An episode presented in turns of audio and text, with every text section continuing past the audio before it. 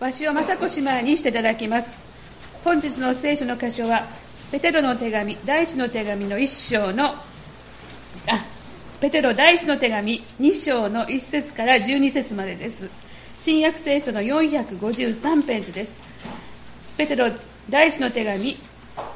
2章の1節から12節までです。ですからあなた方はすべての悪意すべてのごまかしいろいろな偽善や妬みすべての悪行を捨てて生まれたばかりの血のみ子のように純粋な御言葉の父を慕い求めなさい。それによって成長し救いを得るためです。あなた方はすでに主が慈しみ深い方であることを味わっているのです。主のもとに来なさい。主は人には捨てられたが神の目には選ばれた。尊い生ける石です。あなた方も生ける石として霊の家に築き上げられなさい。そして聖なる祭司としてイエス・キリストを通して神に喜ばれる霊の生贄を捧げなさい。なぜなら聖書にこうあるからです。見よ私はシオンに選ばれた石尊い礎石を置く。彼に信頼する者は決して失望させられることがない。したがってより頼んでいる。あなた方には尊いものですがより頼んでいない人々にとっては家を建てる者たちが捨てたいしそれが礎の石となったのであってつまずきの石妨げの岩なのです。彼らがつまずくのは御言葉に従わないからですがまたそうなるように定められていたのです。しかしあなた方は選ばれた種族王である祭司聖なる国民神の所有とされた民です。それはあなた方を闇の中からご自分の驚くべき光の中に招いてくださった方の素晴らしい御業をあなた方が述べ伝えるためなのです。あなた方は以前は神の民ではなかったのに今は神の民であり以前は憐れみを受けないものであったのに今は憐れみを受けたものです。愛する者たちをあなた方にお勧めします。旅人であり気流者であるあなた方は魂に戦いを挑む肉の欲を遠ざけなさい。違法人の中にあって立派に振る舞いなさい。そうすれば彼らは何かのことであなた方を悪人呼ばわりしていてもあなた方のその立派な行いを見て訪れの日に神を褒めたたえるようになります。以上です。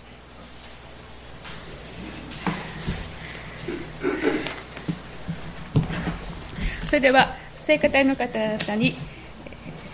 賛美していただきます新聖歌の382番を賛美したの賛美していただいた後に選ばれ選ばれ召されたものと題して足立先生からメッセージを語っていただき。ます、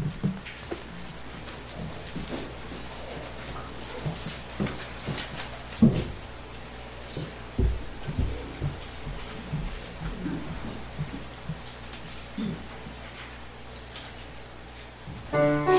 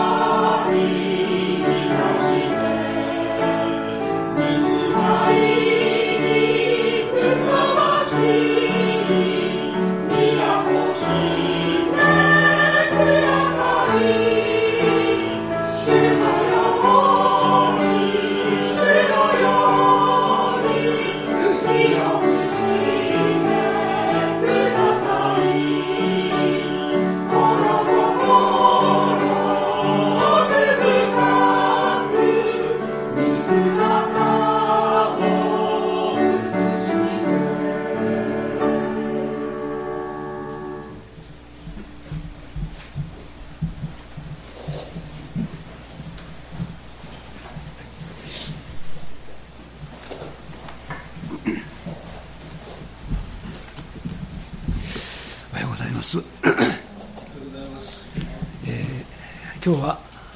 音響会で行われます大切な礼拝新年盛会に、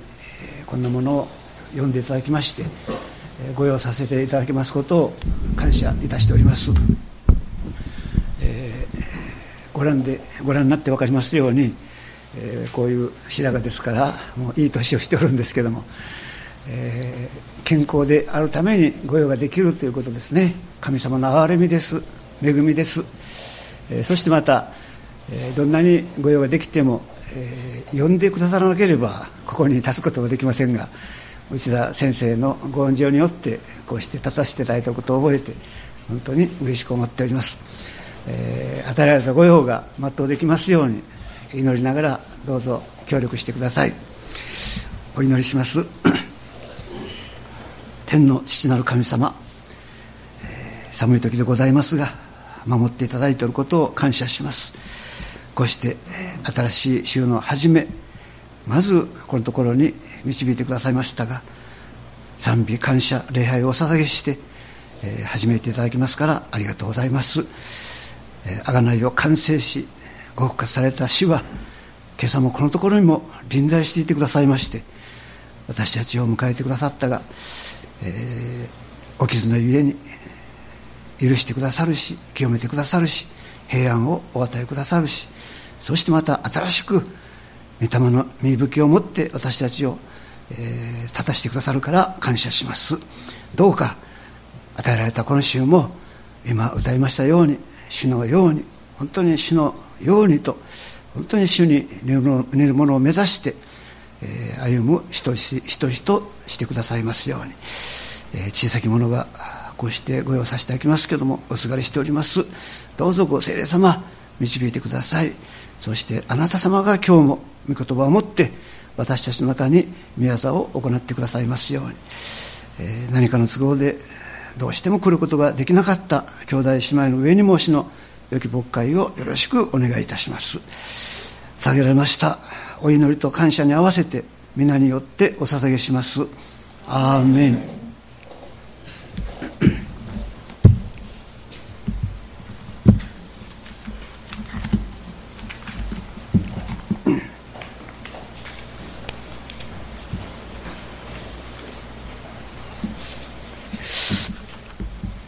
え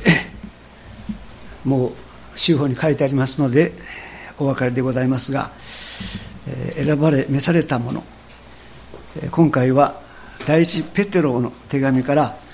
クリスト者つまり私たちは神様に選ばれ召されたものということを、えー、まあ、見ていくといいますか、まあ、聖書からもう一遍読ませていただきます、え私たちは初めは自分がキリストを選んだと思っております。同じ信仰するならキリスト教だと。そして言ってるうちにそうだ私はイエスをキリストと信じる。そして自分でクリスチャンになったと思っております。ところがしばらくするうちにあなた方が私を選んだのではなく私が選んだということを見てあるいは聞いてですねほうと思ってまあえー、来る前に神様が私を選んで召しておられたんだということが分かってね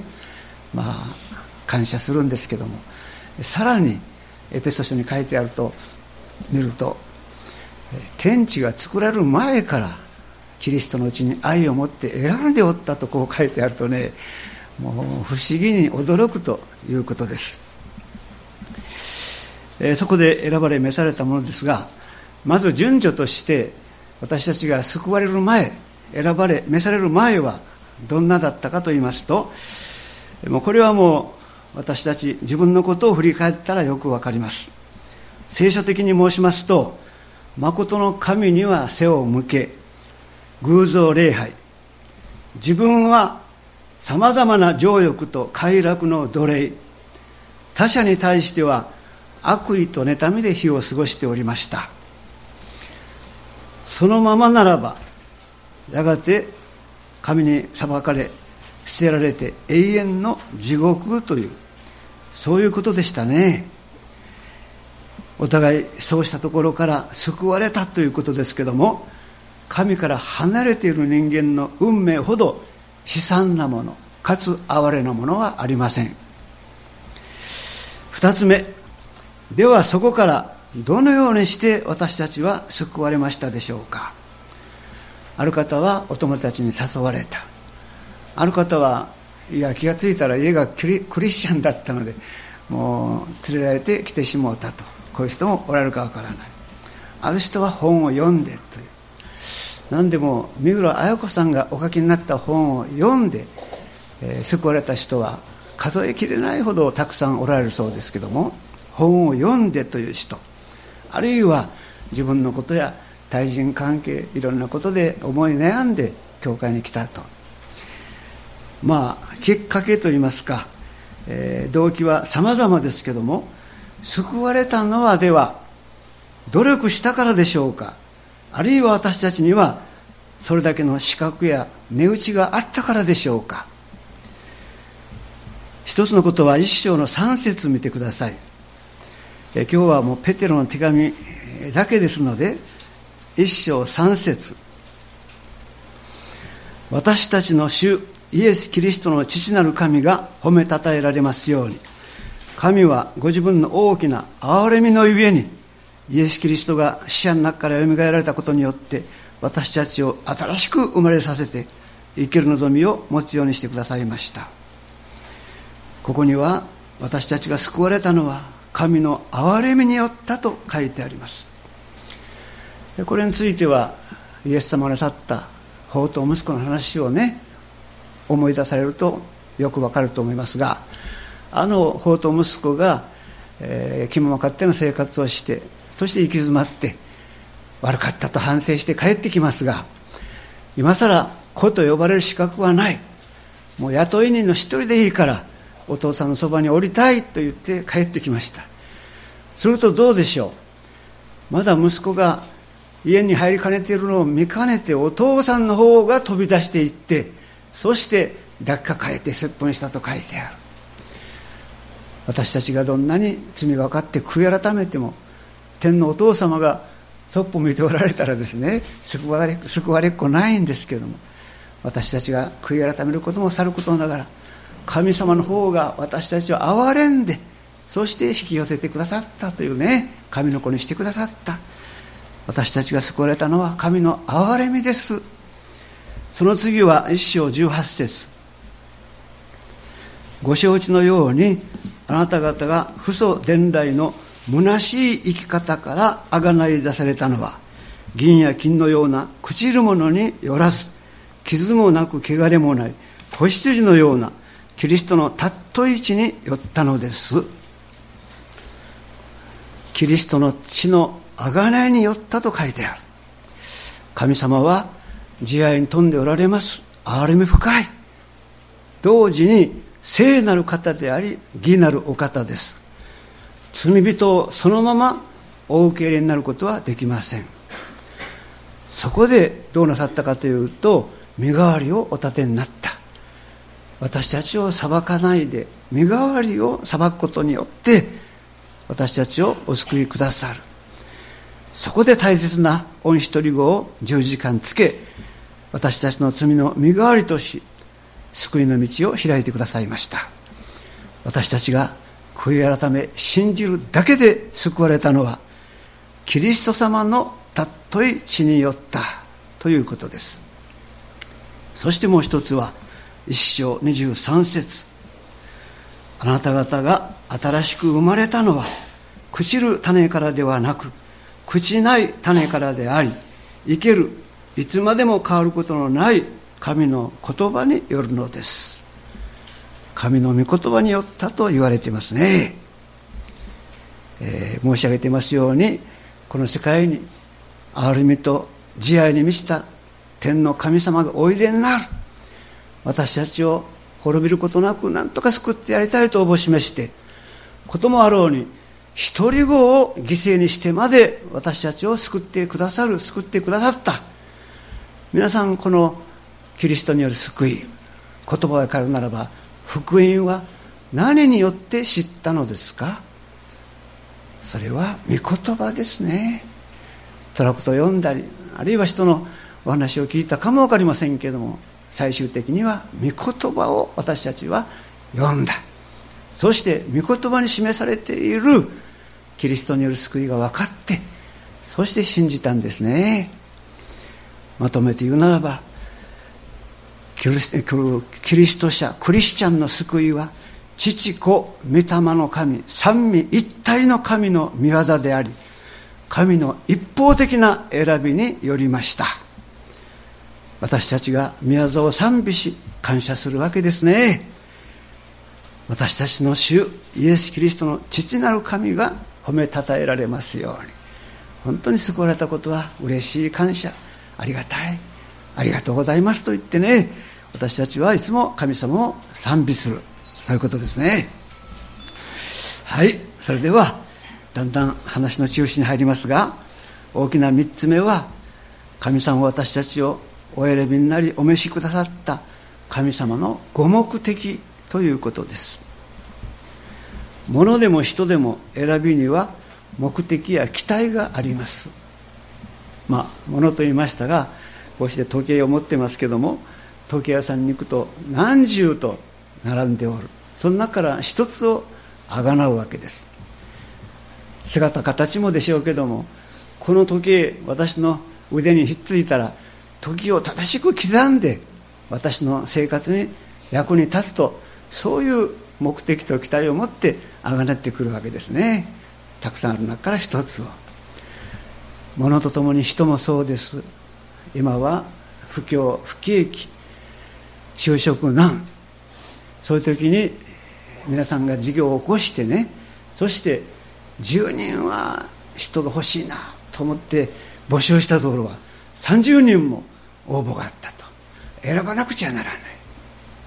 どういうふうに選ぶんですか？それこそ、え姿形も、まあ、気にはするでしょうけどもそれよりはこの人が私の会社に来てくれたら愛社精神で私の考えあるいは計画をよく理解して一生懸命協力してやってくれるとそういう期待を持って目的を持って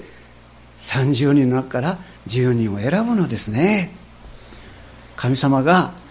まだ救われていらっしゃらないたくさんの人々の中から一足先に私たちをお選びになった。そして身元にお召しくださった。神様にもご計画があるのです。ご目的があるのです。それを今から3つ見ていきますと。まず第一は一章の2節に書いてあります。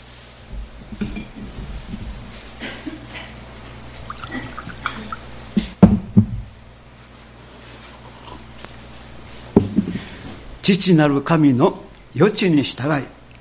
御霊の清めによってイエス・キリストに従うようにまたその血の注ぎかけを受けるように選ばれた人々へどうか恵みと平安があなた方の上にますます豊かにされますように。キリストに従い血の注ぎを受けるとこんなことが書いてありますね、えー、この血の注ぎとか御霊の清めというのがありますが皆さん血を注ぐということは旧約聖書で神様が神殿主に神殿の、えー、ように礼拝のために、まあ、お使いになる器具こういう器でもね机でもそれは血を注いで性別なさったんです。そしてそれを持って神殿で礼拝にお持ちになりました。血を注ぐということはね私たちをまず洗い清めてくださる。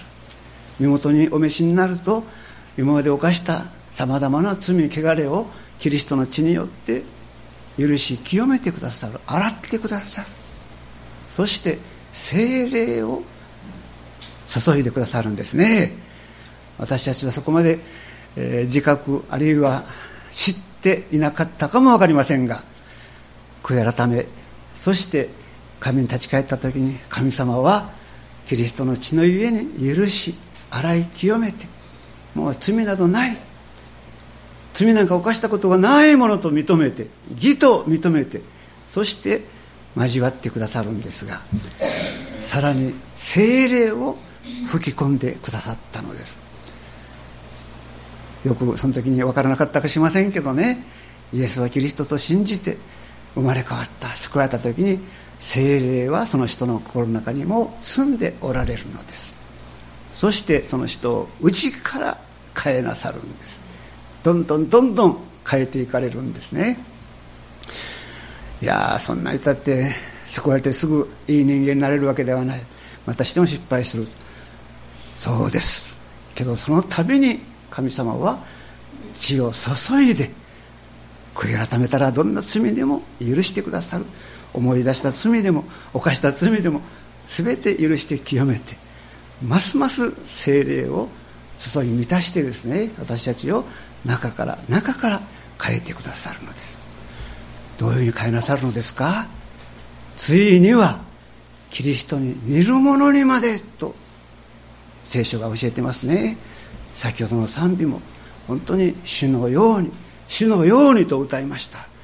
本当にあの賛美歌は聖書的素晴らしいですね。私たちをキリストの味方ちキリストの心を心とするキリストの似姿キリストの兄弟にしてくださるというんですから素晴らしいことです、えー、初めの人間がそういう神様のご計画のもとに作られたんですけども失敗しました。悪魔にいざなわれたといえ罪を犯して堕落しました。新約になって神様は新しく私たちを作り変えてくださいました。選び召して。そういう私たちに神様が期待していらっしゃるのはイエス・キリストに従うということですね。そして従うものを神様が変えてくださる、えー、ところで神に従うということは分かりやすいようで分かりにくい。そこでここにはイエス・キリストに従うと書いてあるんです、えー、聖書の書簡というところを読んで、えー、あるところはキリストイエスあるところはイエス・キリストと書いてある。どういう違いがあるのかと思って、いろいろと、ま、考えたり読んだりしているうちに分かったことはイエス・キリスト様が神であることを強調したい時はキリストイエスと書いてある。その反対にイエス様が人間となられたことを強調したい時はイエス・キリストと書いてある。そしてここはイエス・キリストですからね人間となられたイエス様のこと。それは福音書を見たらよくわかる。神に従うと言われてももう一つ分かりにくい。けどもイエス様に従うといえばね大変分かりやすいですね。そして人となられたイエス様のご生涯はどういうご生涯でしたか？今朝もう一言で言うとですね父なる神には信頼と服従。周りの人には善意と思いやりご自分は謙遜であられました。ねイエス様のご生涯まとめて一口で言うと父なる神には信頼と服従。どんな時にも神には信頼。そして自分では従いたくないと思うようなことであってもこれが神様の導きであると分かると従っていかれるというね。周りの人には善意と思いやりです。人を分け隔てしたりあるいは好き嫌いなどなさらない。善意と思いやりですね。そしてご自分は非常に謙遜であられました。私たちクリスチャンはそのイエス・キリスト様に従う。そうすると精霊が助けてくださってね私たちを良い神の子に作り変えていってくださるのです。そして先ほど申しましたようにとうとうキリストに似るものにまでしてくださるという。神様にはどんな時にも信頼御言葉には従うんだと。喜んで神と、えー、神の御言葉に仕えるという。そして一緒にまあ働く一緒に生活する人にはね善意と思いやりえー、救われるまでは悪意と妬みで日を過ごしなんて書いてあったけどね聖書に。救われたら善意と思いやりですよ。ね。思いやりは大切です皆さん。善意と思いやり、えー、そして自分は謙遜であられたように本当に私たちもね高ぶった思いを持たないキリストの心を心とするというだんだん精霊は作り変え作り変え成長成長とうとうキリストに似るものにしてくださる。午後も出てきますけどもクリスチャンは人生私の思うまま私の勝手気ままでなく御言葉を読む。そしてイエス様とお交わりする。イエス様の心を移していただいて主に従う。これが清めということですけどもそれをしてくださるのが御霊なる神様だと教えてありますね、えー、みんなもう一遍ね本当私はキリストの血をもって買い取られた神のものである。私のものではない。精霊は私のうちにお宿りくださって私たちを指導しまた、えー、作り変えようとしてらっしゃる。そのことを本当に自覚して我は十字架キリストは我が内を身につけるということですね。そしてイエス・キリスト様に従っていくと私たちは本当に良い神の子に成長させていただける仕上げていただけるという精霊はそのことをいつもしておってくださるといういよいよ御霊に明け渡していきましょう。もう御霊の言えるごとくせよとありましたけども御霊の実を枝もたわに結ぶ良い神の子に成長させていただきたいんです。二つ目のことは2章の9節。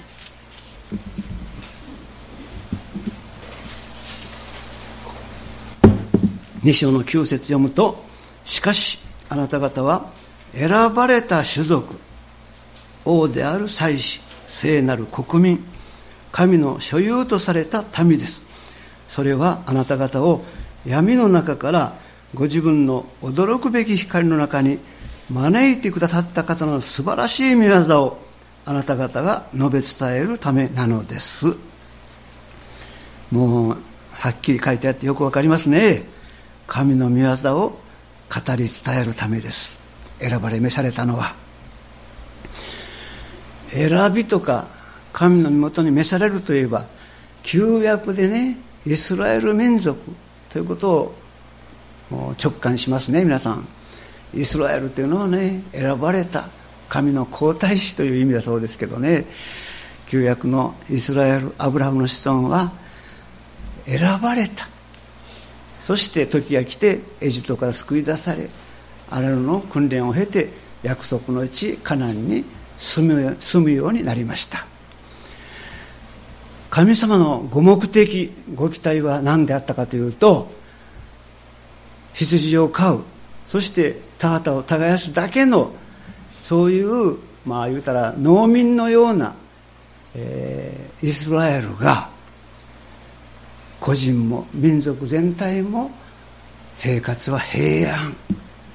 むしろ栄える。外敵が攻めてきても攻め込まれない。外敵が負けてしまう。周りの国々にしたらどうしてなんでイスラエルってあんなに幸せな民なんだろう。それはね生きる誠の神に信頼してるからよ。彼らは生ける誠の神を一足先に知らされてそして神様にどんな時も信頼しておるだから神様が守っておられるし祝福して繁栄も与えてなさるのよ。ほうそうなら私たちも彼らが信じてる神様を信じようじゃないかと言ってみんなが救われることを神様は願っておられた。そのためにイスラエルをまずお立てになった。ところが旧約の歴史を読んでみるとね旧約のイスラエルはその神様のご期待や目的には沿わなかった。答えなか答えなかった。むしろ、まあ、神様の心を痛めるような反対なことをしてしまったんです、まあ、今で言うならばクリスチャンがね世の人をキリストに導く世の人を教会に引っ張り込むとところがむしろクリスチャンが世の方に惹かれていって知らん間に世の中の方へですねもう生まれ埋もれてしまったというそういうことになったんです。まあ旧約聖書をね読んでられた方もよくわかると思いますけども。新約で神様がお選びになった私たちクリスチャンそれではいけないんです。新約の選びの民までそんなことになったらね神様は本当にもうがっかりなさる。神様私たちをお選びになったのは世の人の前に出て行ってそして驚くべき見業を語り伝えるというイエス様のことを人に伝えて教えて見せてそしてああ私もクリスチャンになりたい。いや私も教会行こう私もクリスチャンになるんだとそういうふうになってほしいと願ってらっしゃるんですね、えー、ところでそういう使命というか役目を果たすために大切なことがあります。それがここに言われておりますがその一つは2章の一節から読んでみましょう。ですからあなた方は全ての悪意全てのごまかしいろいろな偽善や妬み全ての悪行を捨てて生まれたばかりの血のみ子のように純粋な御言葉の父を慕い求めなさい。それによって成長し救いを得るためです、えー、まず書いてあることは信者の成長ということですね。そしてその次に書いてあることは、えー、五節あなた方も生ける意志として霊の家に築き上げられなさい。そして聖なる祭司としてイエス・キリストを通して神に喜ばれる霊の生贄を捧げなさいと書いてあります。成長してそして霊の家でお祈りをするということです。まず成長といえば証の妨げになるものは除く捨てる離れるとこういうことでしょう。そして積極的には御言葉を飲み食いする御言葉を飲食して成長する、えー、例の家では祭司としてひざまずいて鳥なしの祈りをするとこういう順番になりますが、えー、皆さんここに一節には5つの悪があります、えー、悪意ごまかしいろいろな偽善や妬み悪行をしてると書いてありますがまあもうよく分かってらっしゃるのでね短く申し上げると、えー、例えば私たちが言うこととすることが違うとかね偽善と言いましょうか裏表があると日曜日と月曜日から土曜日までとは違った生き方をしているとこういうことではね証にならないとそういうわけですよ、えー、例えば新しい求道者さんが入ってこられると。そして教会ってどんないいところかなと思ってね。そしてまあ、えー、注目しておられたら礼拝終わった後で信者同士がね人の悪口をやってるとか、えー、そういうね醜いことが見えたらせっかく来た人もですねなんやキリスト信者も結局私たちと一緒やなと言うてですねつまずいてしまう。ですからそういうものはあってはいけませんよとこういうことですね。そして成長しなさい。御言葉をよく味わいなさいという。生まれたばかりの赤ん坊がもう本当にお母さんのお乳をもうごっくんごっくんと飲みますけどもあのお乳の中には何でも成長剤とともに病気を防ぐものもお乳の中には入ってるそうですね。そして子供がだんだんだんだん成長するんですけども皆さん命の御言葉霊の父この御言葉はね味わえば味わうほど私たちを成長させる。霊の父お父そしてよからぬものがあればそれは示して取り除いてくださるね。御言葉をよく読むということです。そして集会にもよく来る。自分で一人読んでもねなかなかわからない。教会に来る。説教を聞く。そうするとね今日わからんことも1ヶ月先には3ヶ月先にはあそういうことだったんかと言ってねもう分かる時が来るというふうにして神様が分からせてくださる。まあ結論のようなことを言うようですけども私この年まで若い時から救われて長い間教会生活させてもらいましたけどね。御言葉もあまり読まんわ。集会にもろくに電話という人で良いクリスチャンという人に私は出会ったことがない。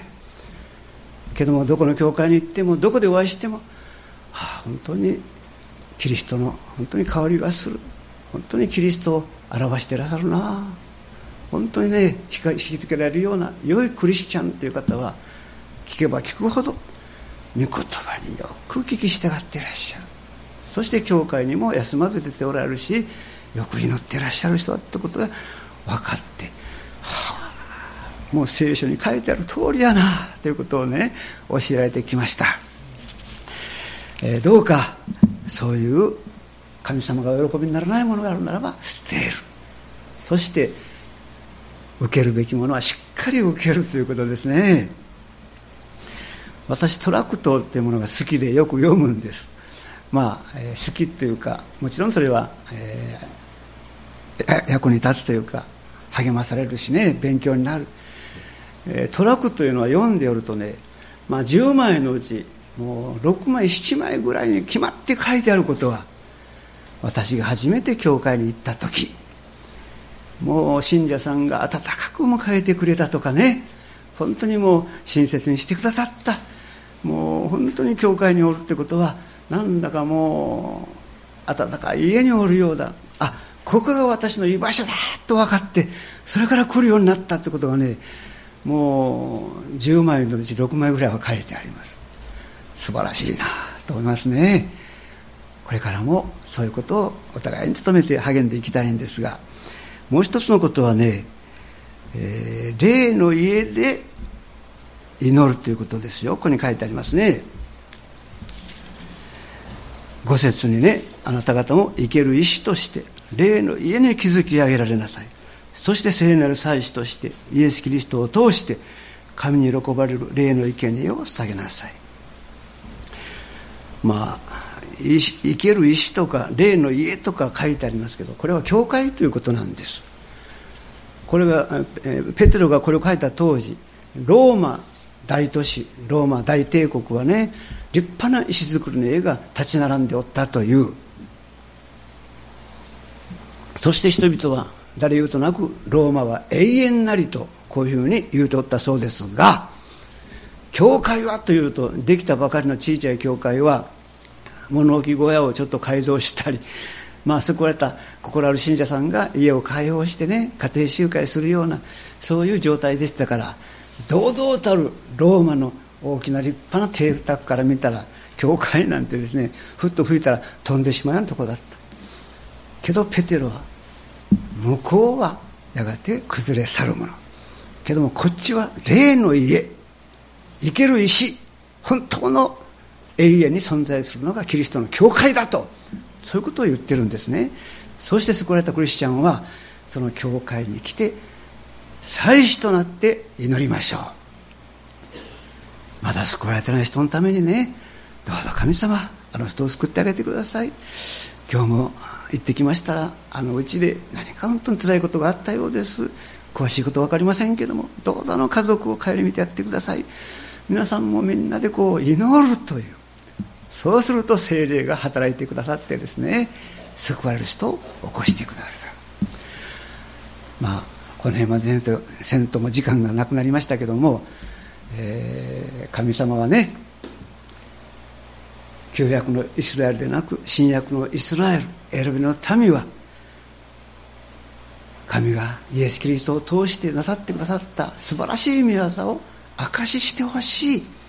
そして信じた人自身が良いクリスチャンとなってキリストに似るものとまで成長してそして周りの人にねあ私も教会に行きたい。私もクリスチャンにしてほしいと。そういうふうになるようにしてほしいと。願ってらっしゃる。そのために私たちはね御言葉によって取り扱われ清められ御霊に従うことによってもうどんどんどんどん作り変えられて、えそして、え成長する良い証人となる。そして大事なことは祈るということです。昔から今日までいろいろな伝道の方策は聞かされます教えられます。けどもどんなにいい方策あるいはそういう手立てがあったとしても祈りなしに成功する方策はないと思います。どうか個人として教会として本当に神様イエス様と言ってですね自分の成長とともにまだ救われてない家族のためにあるいは友達のためにお祈りを捧げていただきたい。そこへ精霊が働かれるのです。そして思わん人が教会に来てくれる。あの人はと思った人が喜んでくるようになる。そして救われて霊の家教会が盛んになると。こういうことですね。与えられた役目を務めさせていただきましょうか。神戸聖戦協会というところにおった時にまあ私よりも1 5 6上の、まあ、奥さんでしたけどね。子供さん2人。2人目を産んだ時から転換という発作が起きて大変苦しまれた、えー まあそんなわけもあったでしょうか、えー、あんまり外へ出なくなっちゃったんで。ですから考え方が非常にもう狭い狭い自己本位自己中心というような人でした。それが教会に来られてそして救われると御言葉に親しむ。そして祈りを励まれる。どんどんどんどん変えられていって3年も経ったぐらいでしょうかね。ある時婦人会でこういう証しなさった。皆さん私のここを今開いて見せることができるならば私の中にあるのはイエス様への愛と周りの人に対する愛。それ以外に何もありませんと言われてね、まあ、わしゃべもびっくりしてもたへえこんな証しをしてええのかと思ってねちょっとオーバーじゃないかと思ってねびっくりしたんですけどね。けどもお召されになるまでその証私は裏切られたことはありませんでした。そんなことがあってしばらくしてから蒼天祈祷会にご主人が来ておられる。なんでかなと思って型通り蒼天した後ご主人に「今日はどういうわけで?」とお聞きしましたら「いや先生家内を見ておりましてね家内が本当に素晴らしく変わったっていうこと。家内を見ておったらもう私もここへ来んわけにいかんようになりまして来ましたんです言われてそれからご主人も求道なさる。そして救われ信者になられた。その奥さんの弟さんという方が、えー、スズラン大の方で事業しておられたんですけど失敗して落ち込んでおられる。私に行って福音を伝えてくれとおっしゃるから、えー、参りました。もうやけくそで酒ばっかり食ろうてねもう本当にもう奥さんももう見捨ててどっか行っちゃったし哀れな状態でしたけども本当に福音を語る。酒飲んでもうええかにしてるその奥さんお姉さんがね教会の牧師さんが来てもう大事な話をしてらっしゃる。しっかり聞きなさいなんてねしっかり飛ばしたりしてましたけども。とうとうその方も救われましたよ。そして良い信者となって天に行かれましたがね、えー、本当にそういうことは素晴らしい。何か私がしたというんでなしに本当にそういう良い器ができる。その器を神様が用いなさるということですね。もう一つのことを読んでおくと こんなことが書いてありますよ。12節にしましょうか。12節。えー、違法人の中にあって立派に振る舞いなさい。そうすれば彼らは何かのことであなた方を悪人呼ばわりしていてもあなた方のその立派な行いを見て訪れの日に神を崇めるようになります、えー、この立派立派と書いてあると、えー、ちょっと私たちは近づきにくいという感じがいたしますけどもこれは貧困法制とかね落ち度がないとか欠点がないとかそういう意味ではなくあの人のようになりたいというそれがこの立派という意味だそうです。あの人のようになりたいという、えー、古い話で申し訳ないですけども私が旧制の、まあ、中等学校に入った時は戦争も竹縄の時、えー、学校ではもう中学校からね軍事精神を打ち込むとか叩き込むとかいうような世の中でして学校に行くことはもう殴られに行くようなもんやった。学校に行ったらもう先生は殴る上級生は殴るね。殴られに行くようなもん。それでもね不登校だとか登校拒否なんていうのは一人もいなかったね。毎日みんな全員殴られて集まっとったそういう中でね決して生徒を叩かない先生が一人おられた弱虫かと思ったらね決して弱虫ではない、えー、なかなか明るいしね。本当に、頼もしい先生でしたけども決して生徒を叩かない。授業は楽しい。みんなあの先生好きやと喜んでおったんですけども、えー、間もなく戦争が終わりました。私は学校を出る。4年ほどして45年経って教会に行くようになったんです。初めは、えー、夜の伝道集会ばかり行っとったんですけども、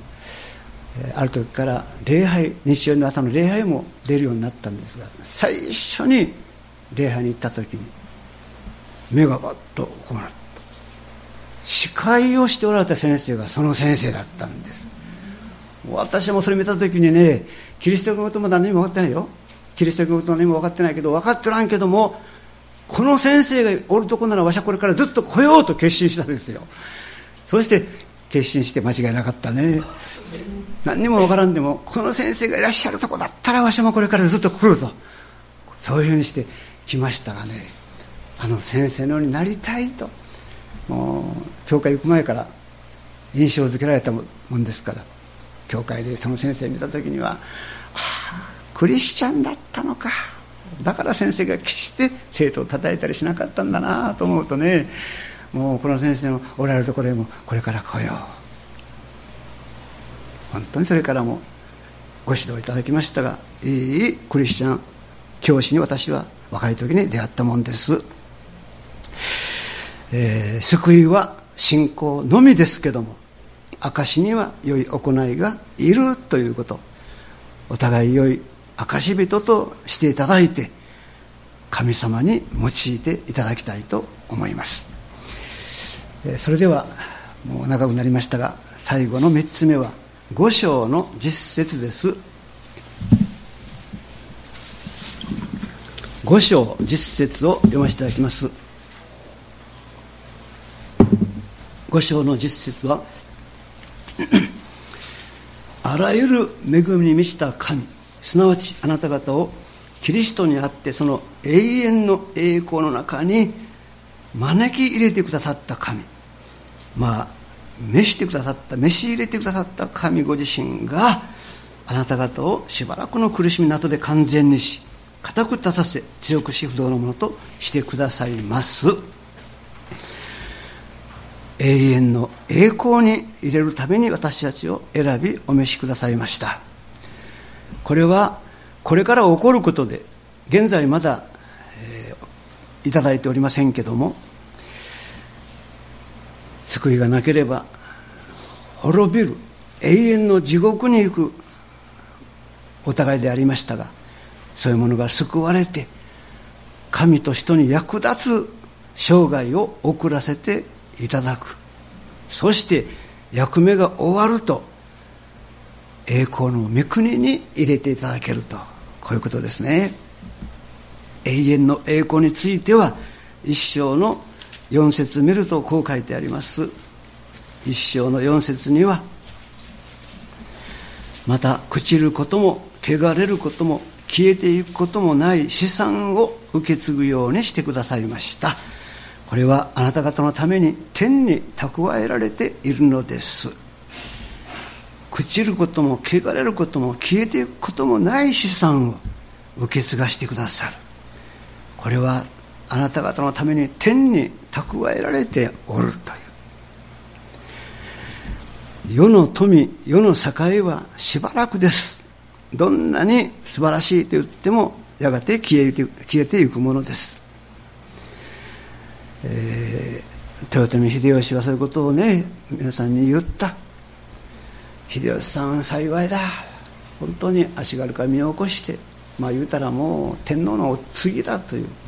人間が達しうる最高のまあ位にまで上った。秀吉さん偉い大勢の人に貸し付かれて秀吉さん幸いだ幸せだろうというと世の中に我にも似たる人もがな生きていなきことを共に語らんと彼が言うたんです。多くの人が秀吉さん幸せ幸せわしもあんなになりたいといういや何も幸せやない。こんな関白太政大臣ね秀吉は何にも幸福じゃない。言ってもみんなは分からへん。けどももし私と同じ経験した人同じ立場に立つ人がおったら話し合ってみたらなあ秀吉さん出世はした持つものは精一杯持った。みんなは幸せだろうと言うけども幸せやないなあ言ったら本当そうやな。何もこんなとことこ立場に置かれんでももっと下の方でみんなと一緒に百姓しとった方がよっぽどよかったと。まあ世の中に我にも似たる人もがな生きていなきことを共に語らんというね。秀吉と同じ立場のもんなら話が通じる。けどもそうでない人は言うてもわからんという、まあ、そういうことでしたが最後は「梅雨とき梅雨と消えぬる我が身かな。何話のことは夢のまた夢」と言うてね世を去りました。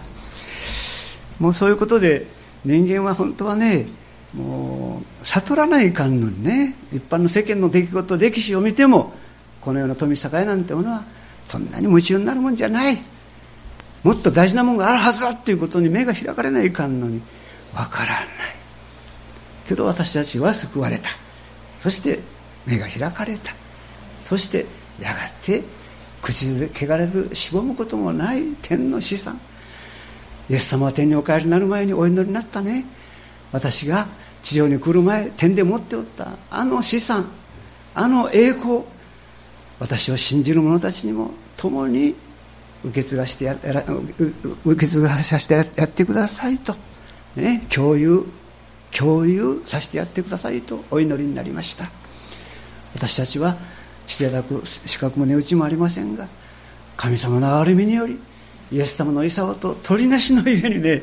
手に入れるのよそしてイエス様が持っておられた資産を共有できるというんですからなんという光栄ある身分でしょうか先ほど申した姉妹がねある夏もう秋口でしたがねまだ白い半袖の時礼拝終わった時に